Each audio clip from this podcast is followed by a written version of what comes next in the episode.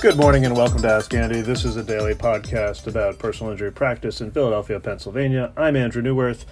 I wanted to talk to you today in sort of part two of the series of, uh, I guess we'll call it Personal Injury for Dummies, for lack of a better term. It's not written by the Dummies author and it has nothing to do with dummies. But it's kind of basic, you know, FAQs about personal injury. So, what are the basics? You're in a car accident. Let's do an easy one. You're hit from behind. What happens? You exchange insurance information. You're injured. Let's say, you know, you have a lower back pain. You go to the hospital, EMS takes you there, you're checked out, you're released, you're given some pain relax pain medication. You're on your way. So, what happens? Well, first of all, there's PIP, we call it PIP. It's personal injury protection. There's $5,000 in medical coverage for you automatically, no fault, even if it was your fault. Second, who's going to pay for that? Well, your insurance company pays for it if you had car insurance. If you're a passenger in the car, the owner of the car's insurance will have it. Or if there's no insurance on your car, then the person who hit you, someone's going to pay 5000 in medical coverage because that's the law in Pennsylvania. Next let's say you've got lower back pain, you go to your doctor, and you know what happens next. You get physical therapy for three months, and you're all better. And you're annoyed because it's kind of been three months of having to go to PT for twice a week or three times a week, but then you're all better.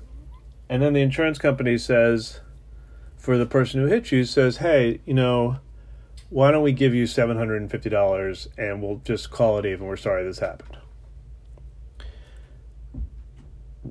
You know, should you take that? Or should you go find a lawyer? Well, I would say three months of back pain. You know, I can make that into something bigger than seven hundred fifty dollars, but you know, maybe it's going to be three or four or five thousand dollars. Who knows? It's kind of hard to say. But should you ever take an insurance company's first offer? No.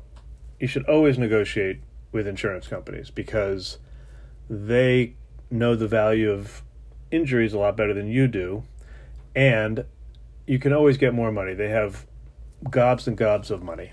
So don't worry about negotiating. The worst thing that they're going to tell you is, no, I don't want to pay you that much. So then, you know, the first question most people ask me is like, well, what about my car? and, you know, that's kind of something I, I I can advise you on, but I don't really deal with because cars are a pain in the butt to deal with because they have very clearly defined values. So let's go back to injuries because that's more what I enjoy and what I'm specializing in. Let's say you have some lower back pain and you're 40 years old and you've never had lower back pain before, and it doesn't go away. You try all the physical therapy, all the acupuncture, all the chiropractor, it doesn't go away. You go to see an orthopedist and they say, well, you know, we need to give you an injection. Okay, does that affect your case? Yeah, it does because now you've tried all sort of conservative measures and those have essentially, you know, helped but failed to resolve the problem. You have no prior back history.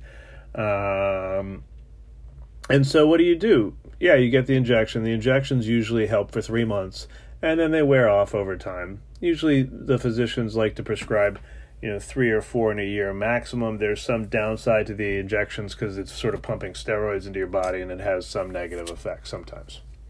So, you know, now let's say you go through a series of three back injections and you're all better. Is that worth pursuing? Absolutely. Just because, you know, you've now been through a year of treatment, you are better now, but you know, it took you a long way to get there. Can you still pursue your case? Well, first of all, on the can part, yeah, you can pursue your case. You have two years from the date of the incident, the crash, to file a lawsuit, unless you're under 18, and then you have two years after you turn 18. Next thing, should you? Well, I think you should consult with a lawyer in your, you know, area. Um, you know, if you're in the Philadelphia area, give me a call or give anyone who's qualified, who does a lot of this stuff, a call. If you're in Pittsburgh, there are plenty of lawyers out there. If you're in New York City or DC or Baltimore, Delaware, wherever you are, just give them a call. Um, the reason is this you don't know the value of your injuries, and we don't want you to settle a case for $2,500 when your case is worth $25,000. Right? That doesn't, you know, there's no reason to give the insurance companies a break because they'll never give you a break. So, you know, what determines value? Every patient's different, every case is different. If you're a 40 year old person with no prior back history, you're going to have obviously a stronger claim that your back injury is related to the car crash than someone who's 70 with, you know, prior, you know, back pain in their medical records. Okay? So, you know, what's the insurance company angle on all this? Well, they're going to try and pay you the least amount of money as slowly as possible unless they can get you to sign a release and pay you five, six hundred bucks at first because you don't think it's a big deal. Like you think, oh well, I'm sure I'll get better, and then all of a sudden you don't get better, but you signed a release, then you're done. You're cooked. You can't file any further claim, and they will essentially stop and laugh at you. Okay, so don't do that. Don't sign any insurance company documents without reading them really closely and understanding what they say. Do not sign a general release unless you know exactly what you're doing and why. I had a client recently who did that, and there was really nothing I could do about it. So don't do that. So, you know, the question is well, should you settle your case and what's the value? Can you do it yourself? So, I've had a couple DIY people come to me, and eventually they grow frustrated with the insurance company's antics. I'll call them for lack of a better term. So, an insurance company will drag the process out, slow it down, demand you provide more and more records, more, you know, show me your employment history, get me your authorization so I can look at all of your medical records over since you were born, get me this, get me that. And eventually, you know, people grow tired, and then when they say, look, I need an offer, the offer is $1,500.